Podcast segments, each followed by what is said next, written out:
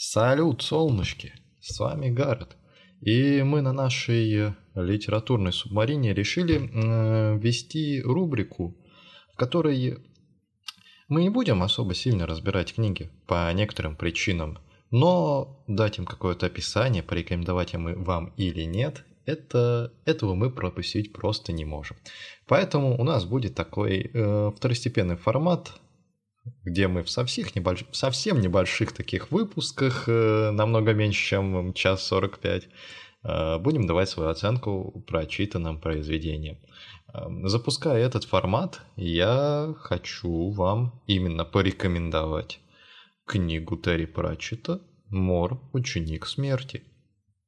Э, я понимаю, что до меня некоторые вещи доходят как до жирафа, но невозможно осилить все и сразу. Э, когда я брался читать цикл Терри Пратчета про плоский мир, я хотел, знаете, вот это желание начать с самого начала, с самой первой до самой последней книги, и причем собрать себе, знаете, коллекцию в библиотеку, чтобы вот все книги вот одинакового издания, чтобы все красиво стояло, но, как и все великие планы, они рушатся где-то в самом начале, то есть я собрал три книги, а потом что-то вот у меня перестало получаться покупать бумажные издания. Э, я добрался до аудиокниги э, «Мор. Ученик смерти» э, просто потому, что мне действительно хотелось отдохнуть, почитать что-то легкое, что-то поднимающее настроение после 1793. И я естественно, Терри Пратчета невозможно разочароваться. Если вы знаете его стиль, Мор «Ученик смерти» — это возможно, одно из лучших произведений э, маэстро Пратчета. Ну, начнем э, по порядку. Моя, любли... Моя любимая часть – это описание, которое встречает меня в аудиокниге. Кстати, э, в прошлый раз я забыл вам рассказать про аудиокнигу. Мор «Ученик смерти» есть в исполнении Александра Клюквина. Это, на мой взгляд, один из лучших актеров озвучки для книг. Он озвучивал и Гарри Поттера, и еще кучу произведений. То есть, если вы... Озвучка, в общем, очень хороша. Аудиокнига очень хороша в ее в исполнении Александра Клюквина. Э, всем рекомендую, в общем, строго. Нету никаких ни лишних интонаций, ни неправильных все супер, актерская игра просто на высоте. Всем рекомендую. А дальше моя любимая рубрика – это описание. Э, оно, конечно, не такое абсурдное и некомпетентное, как в 1893, но все же. Так вот, какое описание встретило меня? Э, молодой человек по имени Мор совсем заскучал на ферме отца. Но тут неожиданно ему улыбнулась удача. Его нанимают на работу под мастерьем, и оказывается, что наниматель – сам смерть. Переложив на ученика часть своих обязанностей, он впервые за все время своего существования берет выходной. А Мор тем временем все больше и больше становится похожим на своего хозяина, но очередное задание смерти заставляет его бросить вызов наставнику. Это официальное описание, которое, ну, немного, конечно, перевирает э, основной ход событий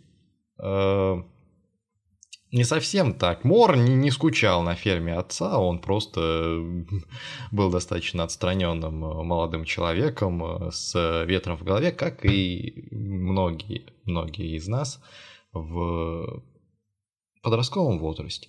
Не скучал, но отец все-таки хотел его как-то пристроить, поэтому повел на ярмарку. Ярмарку вакансий, можно сказать, в прямом смысле, потому что это действительно было что-то вроде ярмарки, где просто собирались э, молодые люди для того, чтобы их наняли в ученики. Там действительно его нанимает себе смерть, а коротенечко прям совсем обучает э, своему искусству и дает ему сразу работу. Прям сразу дает работу, чтобы тот обучился, чтобы тот, значит, сам все попробовал. А, в, ходе, в итоге Мор не то, чтобы, не то чтобы не справляется, он скорее осознанно не забирает жизнь у одной прекрасной принцессы. Что в нем сыграло? Жалость, какие-то другие эмоции, симпатия принцессы. Но не забрав жизнь принцессы в отведенный момент, он просто рушит нахер пространственно-временной континуум, из-за чего реальность начинает понемногу схлопываться. А смерти он об этом не говорит, то есть своему нанимателю по имени Смерть, а как-то заминает это дело, а Смерть видя, что его ученик более-менее справился, действительно решает э, взять себе выходной, потому что ему интересно. Он познает мир, он хочет э, почувствовать, что значит быть живым. И ну и далее книга развивается, персона... персонажи развиваются, персонажи просто отличны, отлично прописаны. Э, каждый персонаж, Мор, смерть, э, дочь смерти Изабель, прислужник Альберт, принцесса, волшебник еще там был. Все прописаны просто отлично. И в этом вот легком, юмористическом, фирменном стиле Терри Пратчета это все просто сияет, как алмаз на солнце, серьезно. Э, я не вижу минусов у книги. Ну, ну, как, я вижу, но минус там единственный, и это типа... Это скорее даже не минус, а некоторая в силу вообще легкомысленности некоторые жанры, то есть это все-таки юмористическая фэнтези, как-никак. Э, и в силу вот этого жанра немного страдает как-то. Ну, не то, что страдает, это очень такое слово весомое. Просто немного недожата вот э, развязка и концовка.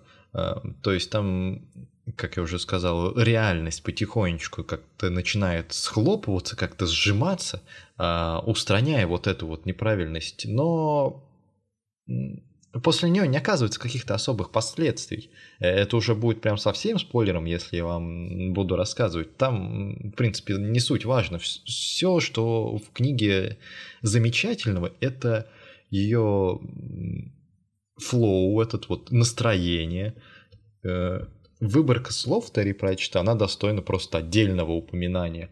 А некоторые описания, они просто бьют в точку несмотря на то, что Терри Пратчетт английский писатель, но при переводе на русский э, многие из его афоризмов, многие из его э, описаний, они не теряют вообще смысла. Там, например, есть такие э, потрясающие просто вещи, э, которые э, хочется вам зачитать. Это, например, пишет, когда делаешь шаг с обрыва, жизнь моментально принимает очень четкое направление. Э, не, невозможно при при таком не улыбнуться и местами, и я слушал аудиокнигу, это было часто в любых местах, я мог засмеяться в голос, на меня там поворачивались, но мне на самом деле наплевать. Настолько позитивный настрой дарит это произведение, что я говорил, что 10 это по моей шкале просто недостижимый идеал. Действительно, вот в силу какой-то небольшой слабости развязки, которая также ну, протекает из-за легкомысленности жанра, то есть она не должна быть тяжелой, но все-таки, может быть, хотелось бы чуть-чуть как-то посерьезней, а, чтобы она была и так автор очень умело, умело жонглировал на самом деле жанр. То есть это и юмористическое, в, в этом юмористическом фэнтези есть и, значит, любовная линия, ну, достаточно хорошо описанная, претензий к ней никаких не имею. И серьезная составляющая в ней есть. И фэнтези, естественно, тоже очень хорошо. С юмором нету никаких проблем. Это хорошая смесь э, жанров.